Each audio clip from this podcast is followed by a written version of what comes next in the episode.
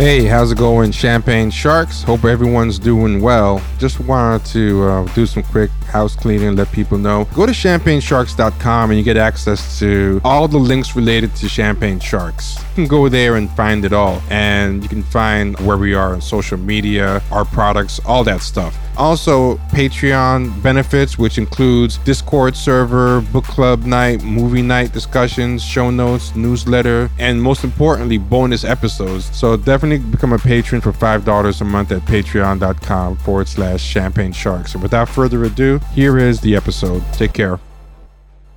Welcome to Champagne Sharks. I'm Vita Starr, and along with me, we have Mario. How is everybody doing? You see now, I'm on. Man, you're the one who's all warmed up. You should be this video thing, man. You should be fluent. I know, man. We also have. How's everybody doing? Pretty good. Yeah. And I'm here as well, having technical difficulties, having one of those days. It's a Monday, and like Vita said, it's the Russian bot. So was that Mario that said that? But yeah, Mario said. Yeah, Putin's up and at it again, but I think we got it together. So we also have a special guest, Dr. Timothy J. Golden. He is a professor of philosophy at Walla Walla University in Washington State, where he also serves as coordinator of the Pre-Law Legal Studies program, where he is the founder of the Donald Blake Center for the Study of Race, Ethnicity, and Culture. His book, Frederick Douglass and the Philosophy of Religion, an interpretation of narrative art and the Political, has recently been published with Lexington Books, and that's this year. And his forthcoming books are an edited volume entitled Racism and Resistance: Essays on Derrick Bell's Racial Realism, and another monograph entitled Reason's Dilemma: Subjectivity, Transcendence, and the Problem of I don't know what that word is. Ontotheology? Yes. Y'all got all types of new words in academia. I don't know what the hell y'all be talking Ontotheology. About. Ontotheology. Okay, first of all, before I even ask you anything else, what's ontotheology? Because I've never heard that in my life. Ontotheology is the philosophical way to discuss God. So onto, the prefix onto comes from the Greek word ontos that means being or what is. And in philosophy, the aim is to try to give a rational explanation of everything. And that, of course, includes God. And so philosophical attempts to explain God are ontotheological. Yes. Yeah. It's a problem because the God that we end up talking about when we're trying to prove God's existence is something other than the God that people claim to worship. It's not quite the same. It's a philosophical idol that sort of reflects the image of whoever is doing the thinking or the arguing. Got it. Critical race theory is a legal and social theory that is centered around the problem of racism in America. It begins with some reflections of Derrick Bell, who was a civil rights lawyer that litigated cases with the NAACP in the late 50s, early 60s, and begins to see the Supreme Court moving away from certain civil rights victories of that era in the 1970s and going into the 80s. And him and another legal thinker named Richard Delgado essentially put together a collection of ideas. And there's three basic tenets of critical race theory. One is that racism is not peripheral or accidental, but it is central, and it is a sort of intentional part of everyday life in America. Derrick Bell takes this thesis a little further, and he says that racism is permanent in America because it has a way of dissolving and reasserting itself, reinventing itself in different forms. So the first idea is that racism is central and that racism is permanent. The second idea is that there's something called interest convergence, which says that when you look at American history, anytime there has been a perceived degree of progress on the issue of race relations, it's only happening because the interests of whites just so happen to coincide with the hopes and dreams of Black people. So if they benefit from it, then they support it. If they benefit from it, then it's all good. And Black people have often, according to Derrick Bell, taken these moments as victories, when in reality, they were not victories at all. They just so happened to coincide with the interests of white people. And the correlate of that is that today white people find it no longer important, then it's no longer important and Black people are going to end up at the bottom of the barrel anyway. So that's the second point. And the third principle is this idea of narrative and counter-narrative and storytelling.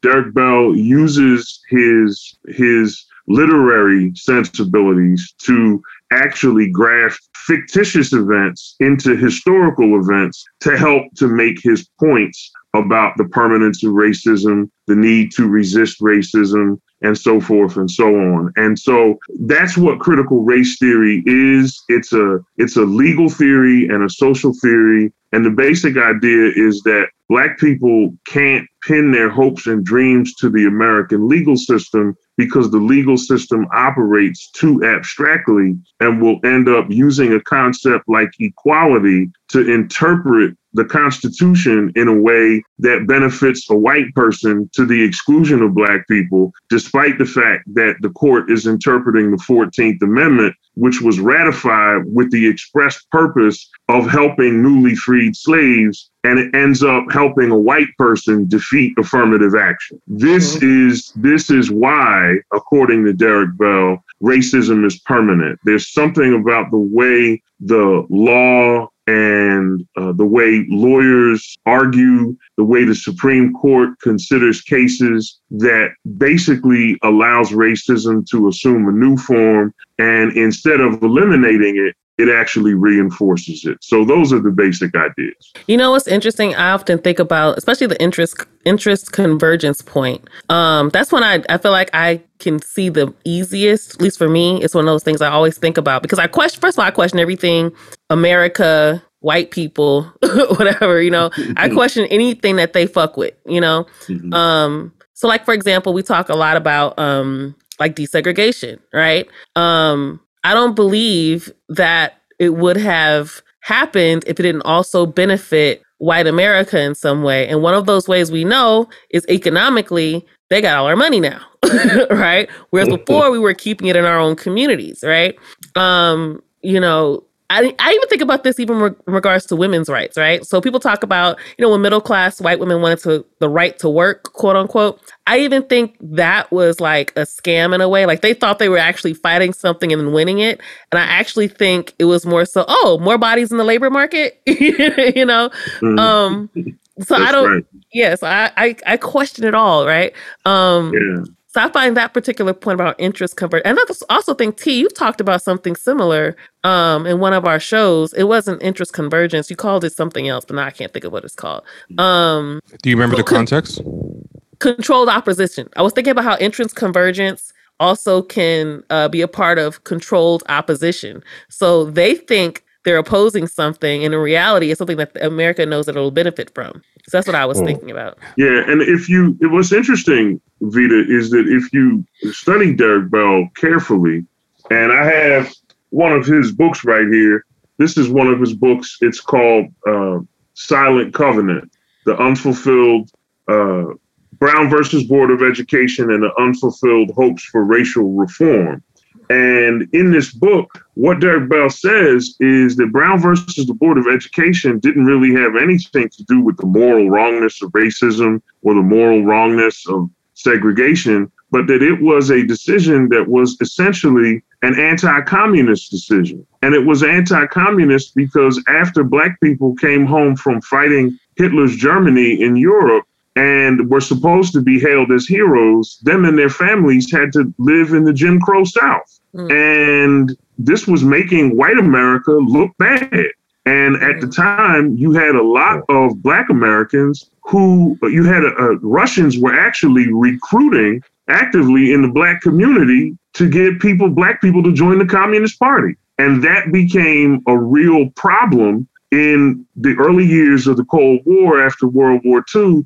And so, according to Derrick Bell, the Supreme Court's unanimous decision was more about trying to protect the image of America abroad in such a way that it could say, at least on the surface, we've ended Jim Crow and our soldiers deserve better. Meanwhile, a lot of the soldiers and other Black people in the South who were in segregated schools did not necessarily want their children to go to school with white children. They wanted equal facilities. And Derrick Bell writes in this book, Silent Covenants, about how Brown versus Board of Education was wrongly decided. He argues that what should have happened is the court should have affirmed Plessy versus Ferguson and made African-American schools in the South equal, giving them equal financial resources, equally qualified Black teachers, which there was no shortage of. They just couldn't get jobs at white schools. And the initial work of scholarship that really got Derrick Bell noticed in the legal community was his essay that he wrote where he talked about how there was a conflict of interest because lawyers from the NAACP in the 30s and 40s who were fighting segregation were pursuing an integration strategy, but their clients, who were the families that were families of kids who were living in the Jim Crow South,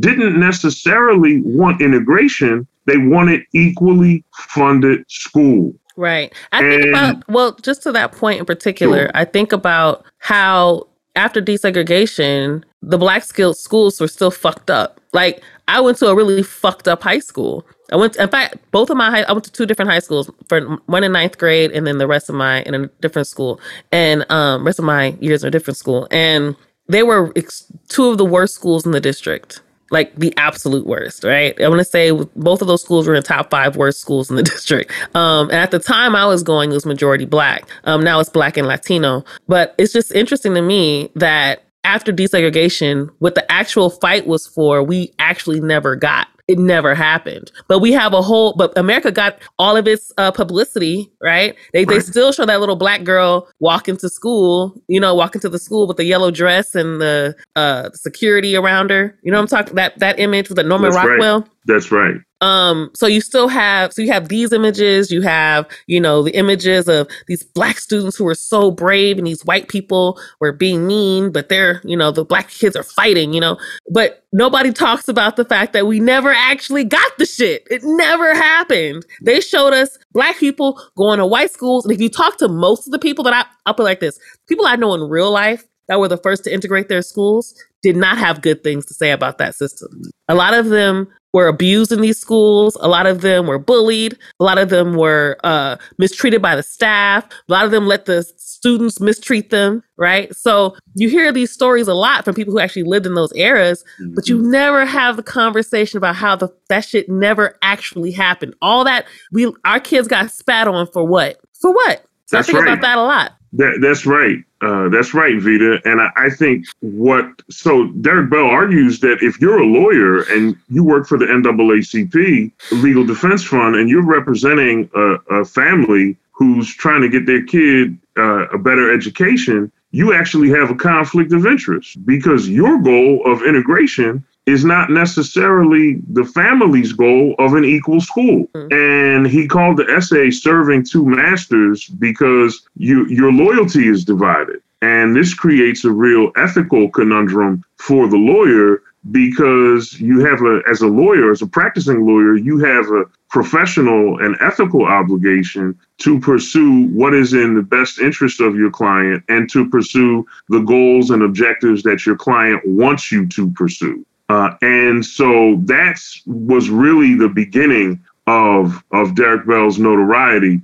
As far as who Derrick Bell is, again, he's born and raised in Pittsburgh, Pennsylvania, graduated from the University of Pittsburgh School of Law in 1957. He went to the South and did civil rights litigation with the NAACP, at the time, Thurgood Marshall, was the head of the NAACP's legal department. And of course, Derrick Bell worked closely with him in litigating cases. And eventually, Derrick Bell went on to pursue a career in legal academics. He was dean of the law school at the University of Oregon in the early to mid 1980s. And then he went on to Harvard University, where he became the first African-American tenured law professor at Harvard. And he got fired from Harvard because he took a leave of absence. Because he a real one. That probably, yeah. He took a leave of absence, an extended leave of absence in protest because Harvard Law School had never hired a black woman on its law faculty. What? And a black man standing up for a black woman? That doesn't happen? What are you talking about? That's right. Don't you know that the black men in the civil rights movement have suppressed and oppressed the black female voice in these movements? It is. What? Yeah. Well, that's another conversation that we'll probably end up having before we're done here tonight. And that's an important conversation to have. But yes, isn't there a connection with Elizabeth Warren with that whole leave of absence story, or is that like an urban legend? Like some people claim that Harvard, the woman of color that they got was Elizabeth Warren because she represented herself as Cherokee.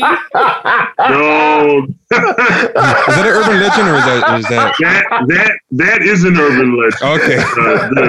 The reality is that the woman who they got was Lani Guinier, who is now a tenured, distinguished professor of law at Harvard Law School, and it's really petty the way Harvard sort of played this out, because they told Derrick Bell that he had to come back or else he was going to be terminated. And he told them that he wasn't going to come back. So they terminated him. And right after they terminated him, they hired a black woman, Lani Guinier. So it was almost like spiteful. Right. And Derrick Bell spent out the rest of his legal career as a recurring visiting professor of law at NYU in New York City. So that's until his death in 2011. So NYU just wouldn't pick him up. They made him a visiting professor of law. He actually wanted it that way. He wanted it that way because if he was classified as visiting, he didn't have to go to faculty meetings. He didn't have to do all of the administrative stuff. He could just focus on his work. And so I think he preferred it that way. So he didn't want to do all the politicking and glad handing and all that stuff. Right. He was trying to stay out of that as much as he could. Yeah. I had some notes that I was taking down while you were talking. I didn't want to interrupt you because it was you were on the roll. But something that came through my mind when you were talking was Kwame Ture had that quote about how you can't appeal to the sense of justice of your oppressor because your oppressor needs to have a conscience for that to work. And I feel like that kind of overlaps a lot with what you're saying with Derrick Bell, like this idea that everything they do that helps black people happens to also help themselves as well. And I feel like those strains have been out there with other people. I don't know if Derrick Bell had any particular interest in Kwame Ture, or if they just came to similar conclusions differently. Well, right?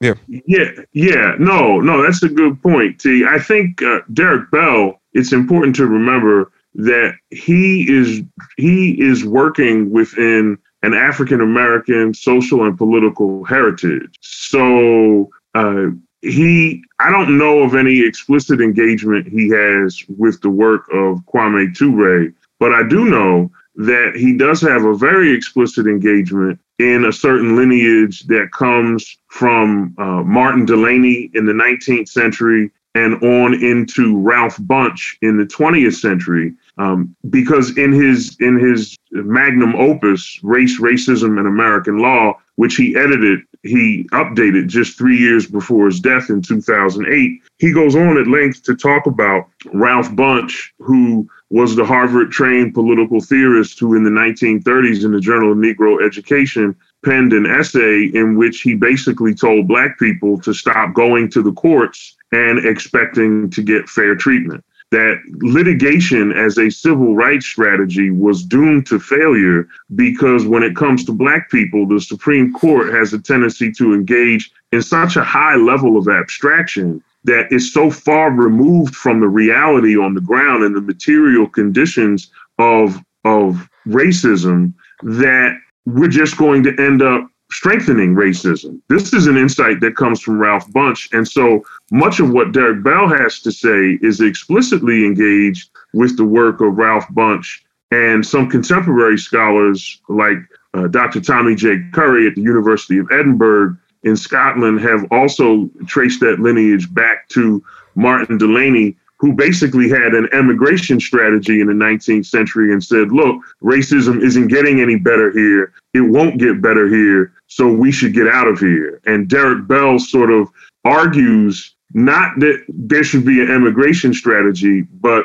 his thesis is called racial realism. And what he says is, once we realize that racism is permanent, what are we going to do? How are we going to deal with it? We have to come up with some strategies that take that into account. So I don't know of any explicit engagement with Kwame Ture, but Derrick Bell is certainly working within a long tradition of African-American social and political thought that runs back through the 20th century and all the way back into the 19th century. And that I would say is kind of cynical as well. And I don't mean that in a bad way, but, you know, a type of healthy cynicism. I think you'd find a lot of that in Malcolm, too, like this idea that you're not going to be able to expect white people to do things out of the goodness of their hearts. And That's right. I mean, if you study the election of Barack Obama, for example, that's a classic case of interest convergence. Here you had in 2008 upper middle class white people who were bleeding tens of thousands of dollars a day, some of them, from their retirement accounts because of profligate Wall Street spending. And the country was entering into this crisis, which led to the Occupy movement, right? And people standing up and protesting against Wall Street and all of that.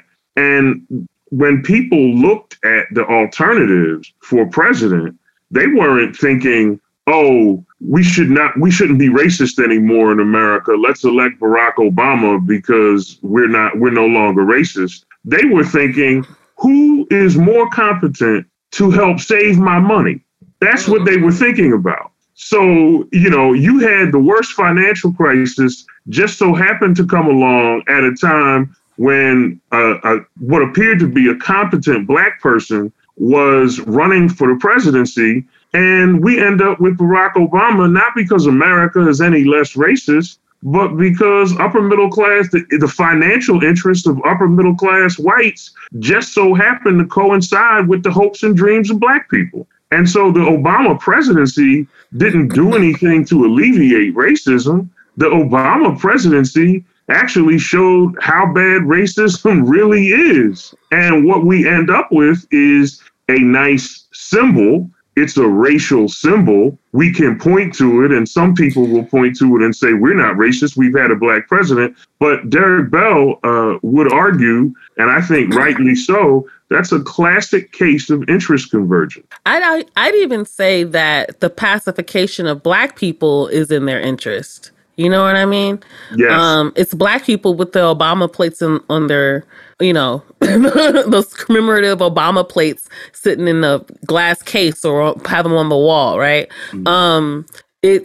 Somebody gave me a Michelle Obama wallet. It's literally Michelle Obama's picture all over. It was weird. I was like, why would I want this? You know, it was just weird on its own. Like never in my life have I said, let me get a thing with an actual person, not like a painting or an art, like an actual person. But anyway, I find that it clearly benefited whites in so many ways, not just financially, but it also served a purpose in keeping Black people satisfied, right? Because we also, at the time, are having all these conversations about representation and what that is and what that looks like, right? Obama being married to a Black American woman specifically, you know, was part of that package, right? It's like, you know, we're getting, Black women are being seen, Black girl magic, you know, we have all this stuff coming out, right?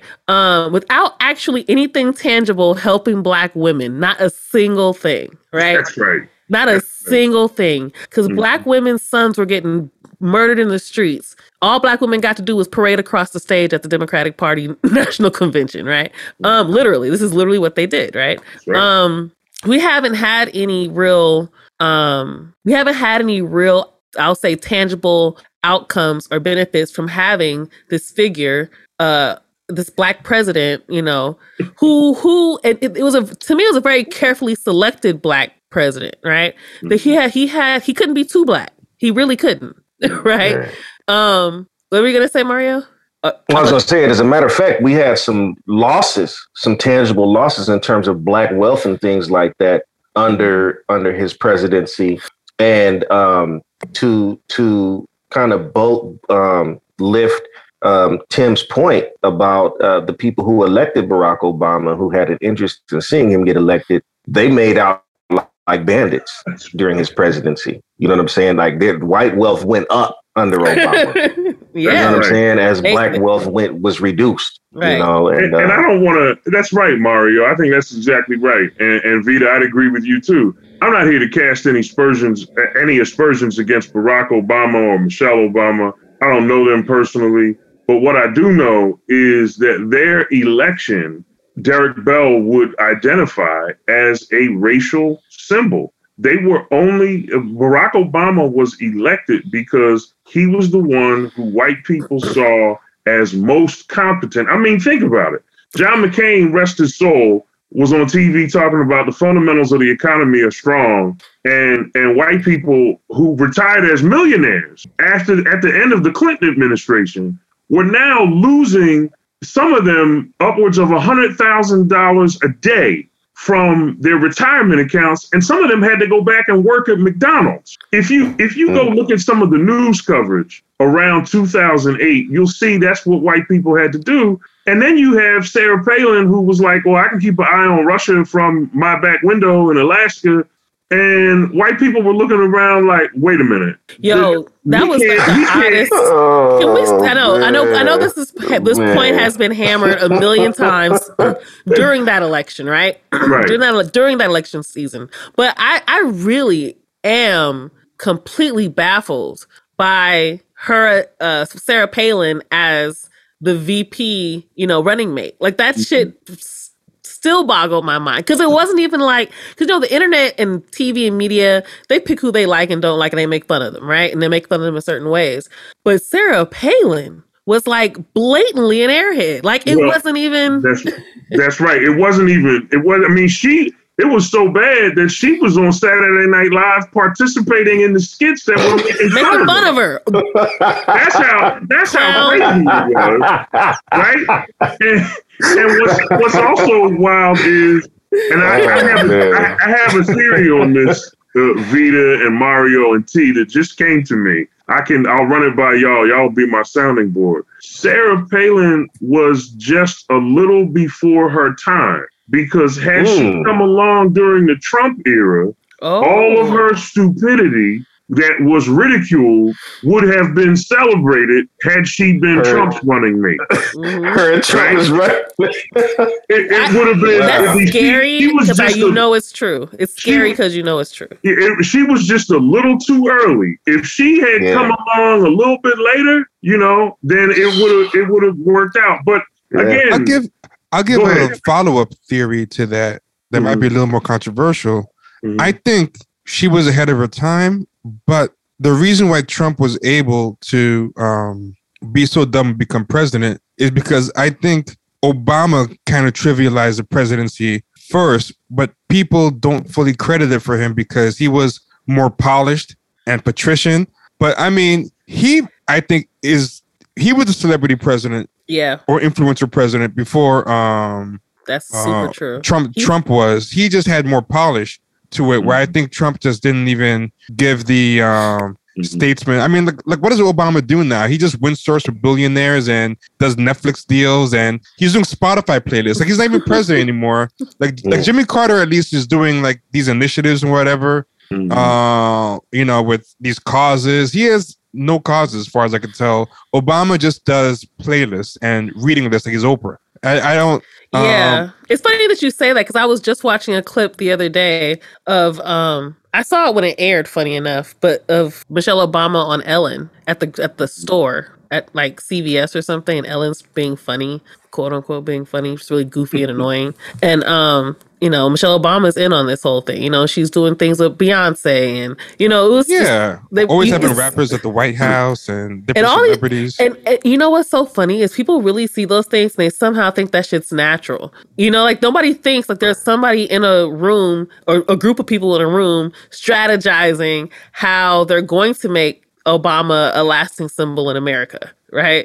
So yeah, all he does is produce entertainment now. But something else I think too, another theory I have is I think when Obama came in, I was looking at what like conservative and talk radio people were saying and everything, and they sincerely believe this. They were saying stuff like, "Man, this guy," I listen to like Michael Savage. He's like a really racist right-wing guy, but he says crazy stuff, and he was dead ass. He was like, watch, there's gonna be old men in Guayabara shirts sitting on the White House lawn playing dominoes. There's gonna be 40-ounce cans on the front lawn once he becomes president. He's gonna be pounding the furniture. It's gonna be, you know, all this stuff. It's gonna be the third world. And, you know, to Obama's credit, it didn't happen. Like, I don't think he was a great president, but he was a competent one. The country didn't burst into flames. It didn't turn into, you know, the LA uprisings, like what Michael Savage said was going to happen. So I think what conservatives were like, where we can't paint him as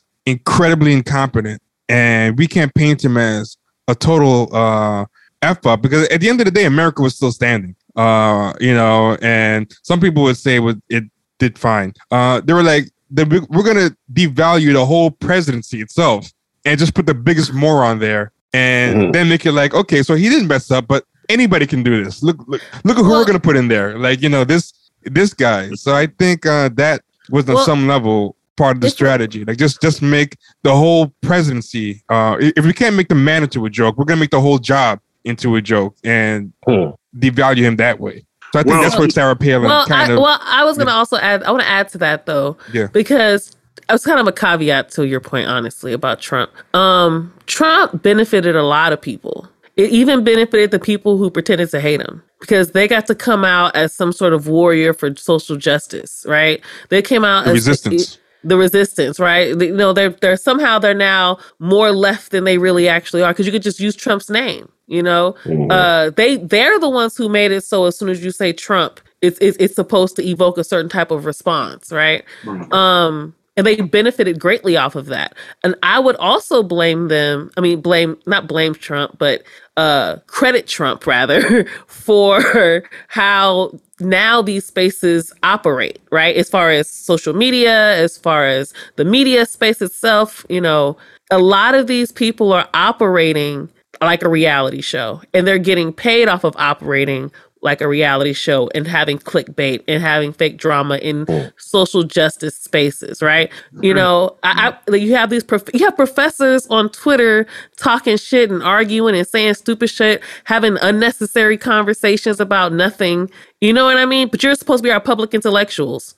You're always on TV, but you're out here having stupid arguments because you're wrong. Brittany Cooper is like a big public intellectual, and she recently said that Putin was doing this stuff because he knows black women are Democrats' biggest base, and he's trying to attack, you know, the Ukraine as a FU to black women, and this is why, you know, Democratic Party needs to support black women even more. And I was like, are you like serious? Like, is this for real? Yeah. I don't, I consider it my highest honor that Brittany Cooper has blocked me. Whoa. Okay. So, that's a sign you're doing something right. She blocked me. She blocked me a long time ago, and I wear that as a badge of honor. I don't, to Vita's point earlier, when you expressed your sarcastic surprise at Derrick Bell standing up for Black women. One of the trends in critical race theory that has really driven a wedge between Black men and women, why, I don't know, is this idea that, so one of Derrick Bell's students, or one of his proteges, I believe, her name's Kimberlé Crenshaw. Yep. Kimberlé Crenshaw. I was going to ask where she came into the equation. Okay. Right. So Kimberlé Crenshaw developed her theory of intersectionality. Right. And according to Kimberlé Crenshaw, and I think she's right about this, Black women suffer not only from racism, but they suffer from sexism. And the move that Kimberlé Crenshaw makes that I think is problematic is that she went from Derrick Bell's claim that racism is permanent to her own unique claim that sexism was likewise permanent. Wow. Okay. And when she makes that move, she ends up engaging in the same kind of abstraction that critical race theory complains about with the courts. How does that happen? Well, when you start talking about sexism being permanent, you start talking about male and female in feminist terms that are completely removed from certain historical contingencies that don't allow a neat mapping of Black man on Black woman the way that white men treat white women. Right. And so what we end up with is a lot of theories coming out of intersectionality, because intersectionality uncritically appropriates an abstract account of male and female from feminism without accounting for the historical realities of the Black male, which shows, for example, that during slavery, Black men were raped just as much as Black women. But we don't hear about that because the popular narrative on the left is to talk about the rape of Black women. And here's the problem. This is not a zero-sum game. If you talk about Black male suffering, it doesn't mean that you're negating the suffering of Black women. Two things can be true at the same time. Right. It can be true that Black women have suffered sexualized oppression, but it can also be true that Black men have suffered a certain level of sexualized oppression. There's a recent book by a white historian at Howard University, an HBCU. How ironic is that? A white historian at an HBCU writes a book about Black men being raped during slavery, and it's titled Rethinking Rufus. Didn't we have that guy on our show? Yeah, Thomas Foster. We had him as a guest. Thomas Foster. That's right. Yeah. That's right. And so he writes about that. So James Baldwin wrote extensively about the homoeroticism of white men toward Black men that leads to things like Amadou Diallo being sodomized with a plunger, right? In the bowels of the New York City Police Department. So we have to get away from this idea that it's somehow wrong to talk about the suffering of Black men. And we have to get away from this idea that Black men are privileged in the same way that white men are privileged. And this idea that Black men are the white men of the Black community, which to me is just downright silly, because we don't have access to any institutions that we own like white men do. Bell Hooks constructed a whole theory about Black men that was based on no empirical evidence whatsoever. Yeah, she has no citations. Go ahead, Tim. No. I was just going to finish my point by saying, she has, I sort of joke about this, she has a theory of knowledge without any knowledge. I don't know how you develop a theory. I mean, imagine the uproar if a Black man developed a theory about Black women in the absence of any empirical data. Right. And then began to castigate Black women for not having their act together. Right. But in that case, their experience trumps, whatever academic rigor is lacking in the premise. But I do want to say this. in Kimberlé Crenshaw's somewhat in her defense. I saw a couple of interviews with her early on, maybe about 4 years ago or so, when this whole topic of intersectionality was kind of floating around social media and things like that. And I know initially or originally she tried to give a much more nuanced definition of what she meant by that in terms of her academic theory. And I think what ended up happening with her is she kind of fell victim to the mob, so to speak, because the casual reader, your casual social media presence, took the phrase or the term intersectionality, you know, and kind of put their own spin on it so that it became a key part of this oppression Olympics that we see now. So they would say, okay, I'm Black, but I'm also a woman and I'm also gay. So my identities and the suffrages that I have under those identities trump you just being a Black male because you're Black, but you're straight.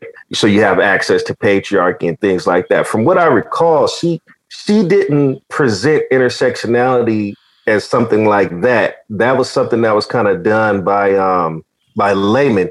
You know, they call that the additive theory of, you know, just adding oppressions, like simple math.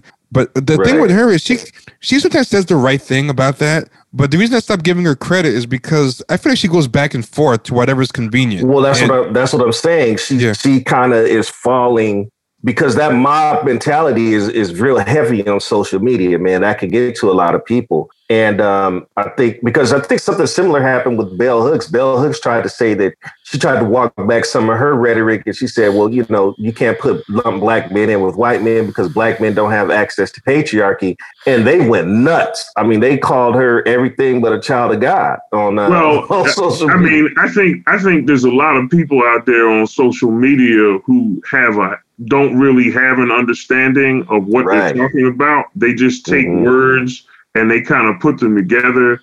And here's a couple of points. Kimberlé Crenshaw makes her point about feminism and its influence on intersectionality in the 2010 Law Journal article in the Tulane Law Journal. And that's where she really sets forth her theory. And that's where you see this uncritical appropriation of feminist ideology, which is actually, and Tommy Curry has shown this in some of his recent work, is actually based on racist tropes and stereotypes about Black men that date back to Reconstruction. Black men are rapists, Black men are criminals, Black men are goons who are unworthy of the right to vote. That's what first wave feminism was about. First wave feminism was not about women in general getting the right to vote, because Black women didn't get the right to vote with the passage of the 19th Amendment. Not if you lived in the South, you didn't, right? I mean, the 15th Amendment was ratified in 1870, and Black people didn't get the right to vote secured in federal law until 95 years later, in 1965. Today is the anniversary of Bloody Sunday, the first attempt to march across the bridge, Edmund Pettus Bridge, from Selma to Montgomery. Today is the day, if you go and look at the old black and white footage, that you'll see a young John Lewis with his backpack being ran over by whites, right? So this whole idea of intersectionality, I think, has to account for this flawed understanding of patriarchy, which is also problematic. Right. Because rightly understood, Black men could never be patriarchs because Black men were not considered human beings. When you study 19th century ethnology, which is the basis for so much of what comes out of first wave feminism, patriarchy was about white women seeking political and social solidarity with white men. And they were seeking that because white women were the patriarchs. Why? Because they could give birth to patriarchs. So patriarchy was actually a term of white social and political solidarity that was never really intended to apply to anyone outside of the white community. So we run around talking about, you know, in 22, you know, on social media, on Twitter or on Instagram or wherever, you know, you'll see people getting into fights and talking about, oh, well, you know, you're black male patriarch. That phraseology is an oxymoron. Yeah. So, but there's a history that we don't know. And, you know, I like to say when we ignore history, people die. You know, if you're not going to pay attention to the historical underpinnings of the terminology that you're using to really understand how it works and to understand that feminism is in some sense more about race than it is about gender, at least in the United States, then, you know, the conversations that you're having really are just going nowhere fast. True that. So, okay, let's kind of circle back to the critical race theory. So there's a lot of conversation. We kind of touched on this a little bit earlier when we were talking, Tim. There's a conversation going on across the country right now where people want to put a stop to this evil menace of critical race theory. And, you know, it's based what I think on a lot of misnomers, a lot of ad hominem stuff. And they're just kind of taking basic history and even calling that critical race theory. Can you touch on that a little bit, just as far as like, correcting some of the misinformation that's out there and give us your take on that? Sure, of course, Mario. Well, my initial take on what's with the conversations we're seeing nowadays is that it's a political football that is much ado about nothing. It is a solution in search of a problem. The fact of the matter is critical race theory is not being taught in schools. If you took the average 6th grader or 8th grader or 12th grader and asked them something about Derrick Bell, they'd have no idea who you were talking about. They would have no idea about racial realism. None of the bottom line is legal theory at the level that Derrick Bell is writing about it, and social theory at the level he's writing about it, is only taught in law schools or in colleges and universities. I taught critical race theory here at my university a year ago. So let's set that record straight. I think what ends up happening is because people know so little about it, it gives people on the far right, certain ideologues on the far right, the opportunity to sort of create the narrative. So they make critical race theory about things that it's not about. For example, the 1619 Project by Nicole Hannah-Jones. It's a wonderful work of journalism, but it may even be a wonderful work of history, but it's not critical race theory. It's not something that is that tells us what critical race theory is, does any of its central tenets, right? And while theories do often evolve, I think it's important to remember that the far right has a problem with trying to ban something in schools that's not even being taught. And the far left has a problem because it tries to turn critical race theory into something that it was never intended to be. If you notice, we began our discussion by talking about how for Derrick Bell, one of the first tenets of critical race theory is that there will be no racial utopia, right? And yet what ends up happening with the proliferation of one identity after another, you're a black woman, you're queer, you're trans, wow, that's heavy. You start to pile on identities, and all of a sudden now the left has hijacked critical race theory and made it about the development of a racial utopia, which is completely at odds with the work of Derrick Bell. Which clearly says that race is permanent. Exactly. Racism is permanent. Racism is permanent. And I'll give you another example. I'm writing an essay now about the role of black male death in black Christianity, in black churches. And one of the problems in black churches is that you have a deep feminist influence in certain black churches, a deep intersectional influence in certain black churches that just ends up preaching to black men and sort of moralizing on them, telling them they have to get their act together, telling them that they're always already oppressing black women and that they need to do better. And more importantly, telling them to identify with a Jesus who had to die in order to save other people. So black men are sort of put on with this messianic complex and so forth. But the point that I want to make here, our entire purpose is to sacrifice. Exactly. That it becomes a zero-sum game, that we have to die in order for other people to be saved. Right. And this is very unhealthy, right? This is something that it's just not a healthy way for black men to see themselves. Right. But so what ends up happening on top of that is there's a German theologian who comes up with this idea of kyriarchy, and it's a theological idea. And she tries to argue that privilege and oppression are always shifting, that if you're black and you're male, you can be oppressive over somebody who's trans. And if you're trans but you're white, you can be oppressive over somebody who's black. And so she has this idea of shifting social positions, which is completely inconsistent with Derrick Bell, right?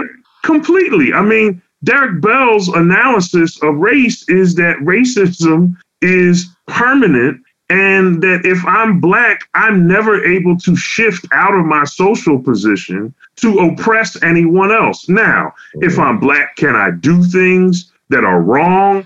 Of course. Can I be a misogynist? Exactly. Can I be a misogynist as an individual? Absolutely. Can I be abusive? Of course I can. Right? But that's not to say that black men do that with the same level of power that white men do. Right. Sure. And that's the problem. Well, I think it's even beyond that. It's the idea that it's inherent in black men. Right. That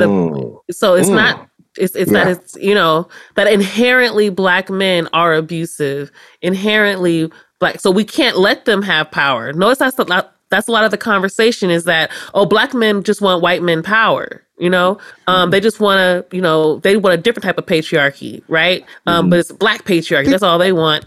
But hold on real quick. But in reality, it's really a way of trying to say that we have to stop these black men, and we have to all work together to stop these black men because they're inherently abusive and evil and all these other things. Go ahead, I think it's also like a double bind. Like a double bind is like when someone puts you in a no-win situation because they don't really have any good faith interest in working with you. They just don't want anything to do with you. So they make these fake conflicts where you lose either way. And what's interesting is they'll say black men can't be trusted with power because they're inherently rapey or whatever. But it also, the same people who constantly on Twitter talking about black men aren't protecting black women and you're failed men and everything. So it's like, okay, how can black men protect black women without patriarchy or access to a system? But that's why I think a lot of it's like just bad faith. I think really to the idea that racism is permanent, I think there are a group of people out there who have come up with the conclusion racism is permanent, but maybe it's only permanent for black men.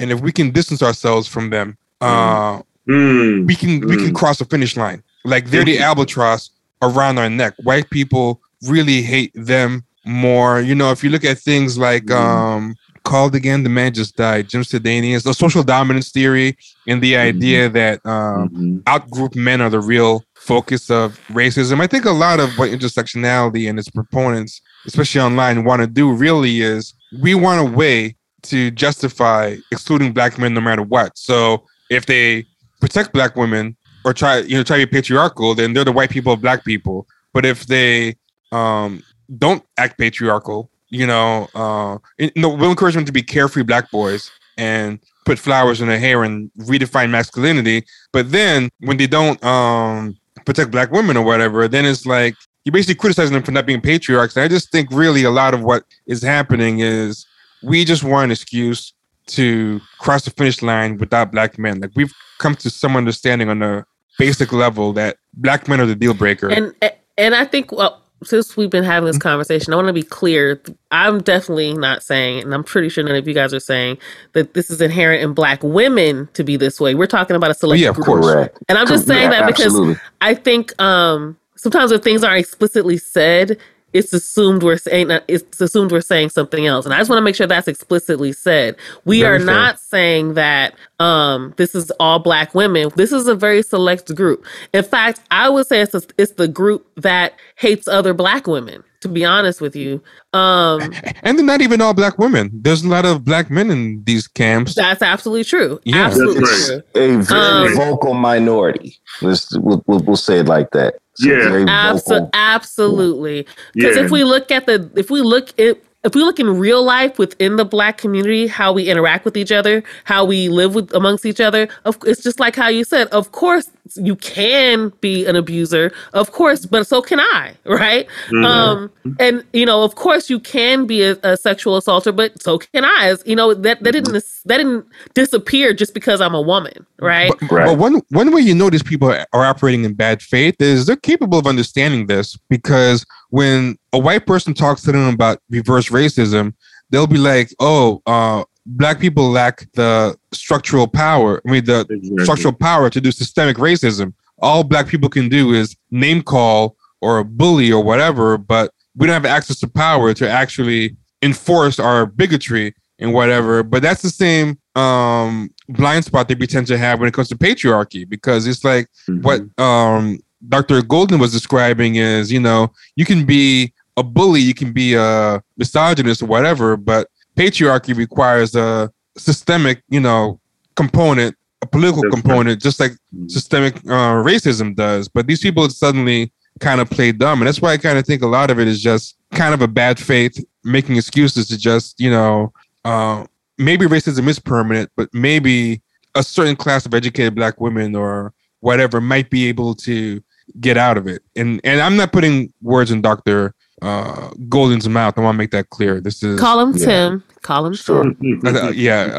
And Tim. I'm not putting words in Tim's mouth. This is no. The opinions of the show. So you know. No, I just want to echo what you just said, T, and Vita. I think your point is really an important point to be made. I don't think any one of us are saying that. We're certainly not saying Black men are inherently, you know, evil, and we're not saying that Black women are inherently accusatory or misandric. And by the way, I'm saying that because there is a faction of men that take like Dr. Curry's book. It's funny, these guys will be harassing me with Dr. Curry's book in their profile picture. Oh, and I'm thinking like, I don't think he backs up this shit you're saying. Because there are some who really believe, well, Black women hate Black men. And I think that's because a lot of them just sit on the internet and get their feelings hurt all day. And I'm not judging them for that, because I did that when I was 19 years old, you know, looking at YouTube and all these Black men hate Black women shit. Then I believed it for a while, you know, until I got back to real life and I was like, you know. That's right. My brother is like my best friend. And that's I think what we have to understand is that I like what Mario said. We're talking about a vociferous and regrettably highly influential minority of people, right? Yeah. But the real truth is just because you're loud don't mean you're right. And there you go. And that's something to keep in mind. I think any sober-minded reflection on this subject is going to lead people to ask the question, what in the world are Black men and Black women doing to each other, right? I mean, that's the real question. Now, again, we have to, so much of what takes place on social media is so profoundly, so woefully uninformed, you know, historically. You have people who pick up academic words and phrases, people who develop, probably fabricate profiles and say they're doctor this or doctor that. And, you know, we have a lot of keyboard courage, right? We live in a world where people hide behind their phones and shroud themselves in anonymity and say this and say that. And, you know, everything deteriorates into a Twitter fight where people end up posting GIFs and laughing at each other and, you know, who can get the most likes. That's not really a serious conversation. What I appreciate about the forum that you all have and that you all are providing for this conversation is that hopefully as people listen to this discussion, they'll become more aware of what is actually happening and what's not happening. Mm-hmm. The sad part is that so much of what takes place on social media really has no idea what patriarchy is all about, because if it did, then the conversations would be very different. Again, it's fascinating to me that we can end up using the same racist tropes to denigrate Black men in 2022 that were used by white women who supported abolition during slavery, but then turned around and after emancipation said that ignorant, uneducated, drunk, sexually hyperactive Black men should not get the right to vote before virtuous white women. I will slightly disagree with you. Well, okay. On one thing, you say that if they understood patriarchy, the conversations would be different. I think they would be exactly the same, because I don't think they actually care about the truth. I think they want the result. I knew when you said that. Well, you know what? If you're right about that, and I have no reason to think that you're wrong. So maybe I'll walk back that statement a little bit. If you're right about that, then it's a lot worse than I thought it was. No. The reason I say this is because we have the misfortune of arguing with these people, and you can give them the most airtight proof on anything, and you start realizing, okay, they just want this end result, and they will twist and do any type of motivated reasoning or out of context bad faith. Like they're amorphous. Yeah, they will lie, right? Like you will tell them, like, look, the sky is blue. They'll be like, well, what is blue? You know, You know, they'll say anything, and I just think a lot of people, it's not ignorance, or they just don't really care what's true or false. They just want this result for whatever. Well, yeah, that's a lot of thinking about things today. Period. Like, relativism has really taken over the mindset of a lot of people, man. So when we have these conversations and you bring up all these facts and figures and the data that says this, and it's contrary to people's personal experiences and anecdotes and everything like that, the way it's set up now is people going to go with, their feelings. They're going to go with their personal experiences and their personal anecdotes, man, even in the face of data and things like that. So that's a very difficult thing to combat. When a person's compass is moral relativism and situational ethics, how do you get to a point of consensus on anything that's true? You know what I'm saying? Like Mario, you know what it makes me think of? You ever argue with somebody, and you probably had this with your kids. You think your argument's about one thing, and you're litigating that one thing, then you realize it was never really about that thing. They're mad about something you said like a year ago. And you think you're arguing about cleaning the room, and it's like really something else. All right, y'all. So that is the end of part one. Go to, again, patreon.com/Champagne Sharks, or click the link in the show notes to get part two. Be good.